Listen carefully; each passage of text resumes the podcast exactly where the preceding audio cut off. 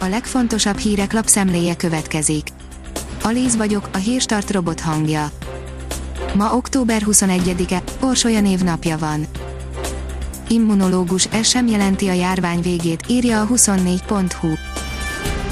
Lisziewicz Julianna szerint egyelőre azt sem lehet tudni, hogy karácsonykor tényleg rendelkezésre fog-e állni biztonságos oltóanyag. A Demokrata oldalon olvasható, hogy kövér, ez lenne a nemzeti konszenzus felé vezető út első lépése. Az országgyűlés elnöke a legfontosabb lépésének tartaná, ha az ellenzék hitet tenne a jelenlegi családtámogatási rendszer mellett. A 168 óra online írja, nem is 1,8 millióan töltötték ki a nemzeti konzultációt.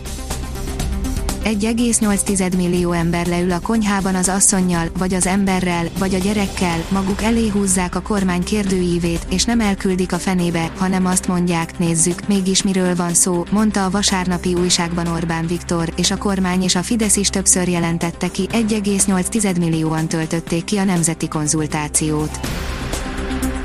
A privát bankár szerint Trump összefog a lengyelekkel és a románokkal, a nagy geopolitikai terv.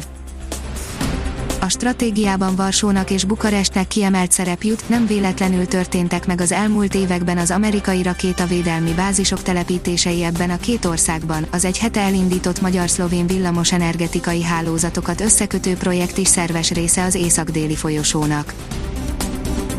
A gazdaságportál írja, boltos vásár, Balatonra költözött az ország Januárban naponta 3129 forintot, márciusban 3452 forintot, áprilisban 3100 forintot, szeptemberben 3559 forintot költöttél a boltban naponta, ha egy átlagos vásárló lennél, de a járvány hatása nem csak az áprilisi gödörben jelzett, földrajzi területenként nézve a boltos vásárlásokat jókora különbségek rajzolódnak ki a statisztikából.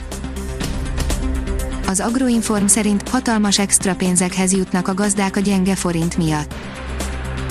Minél gyengébb a forint, átszámítva annál több támogatáshoz jutnak a magyar gazdák az euróban utalt uniós forrásokból. Az Autopro írja, a Teslánál már 2 millió mérföldes akkumulátorokon dolgoznak. Az amerikai autógyártó kutatói már rájöttek, hogyan sokszorozhatnák meg a telepek élettartamát Súlyos kérdéseket vet fel Stroll pozitív koronavírus tesztje, írja az F1 világ. Komoly kérdéseket vet fel Lance pozitív koronavírus tesztje annak kapcsán, hogy mennyire biztonságos a Forma 1-es világbajnoki sorozat által alkalmazott protokoll. A Formula oldalon olvasható, hogy finn politikus ment neki a képmutató bottásznak, örülök, hogy Raikkonen nem csinálja erkölcsi képmutatással vádolja Valtteri Bottást egy finn képviselő, aki nem nézi jó szemmel honfitársa térdelését, megkockáztatta a Mercedes elvárása, hogy a versenyző Hamiltonhoz hasonlóan térdve ereszkedve demonstráljon. A kitekintő írja, még tovább szigorít a csevezetés a cseh kormány szerda délelőtti rendkívüli ülésén új óvintézkedéseket, a közéletet és a gazdasági életet tovább korlátozó döntéseket hozott a koronavírus járvány terjedésének megfékezése érdekében. Babos Tímea, a maszk miatt senki nem szúrta ki, de a Roland Garrosra már Thomas kísért el, írja az Eurosport. A jövőben korábbi edzőjével, Tomás Dróéval készül a teniszező Babos Tímea. A kiderül szerint az ország északi harmadán lesz hűvösebb az idő. A következő napokban jelentősebb hőmérsékleti kontraszt is kialakulhat hazánk északi és déli tájai között, délen helyenként 22 fokot is mérhetünk, míg északon 15 fok körül alakul a maximum. A Hírstart friss lapszemléjét hallotta. Ha még több hírt szeretne hallani, kérjük, látogassa meg a podcast.hírstart.hu oldalunkat, vagy keressen minket a Spotify csatornánkon.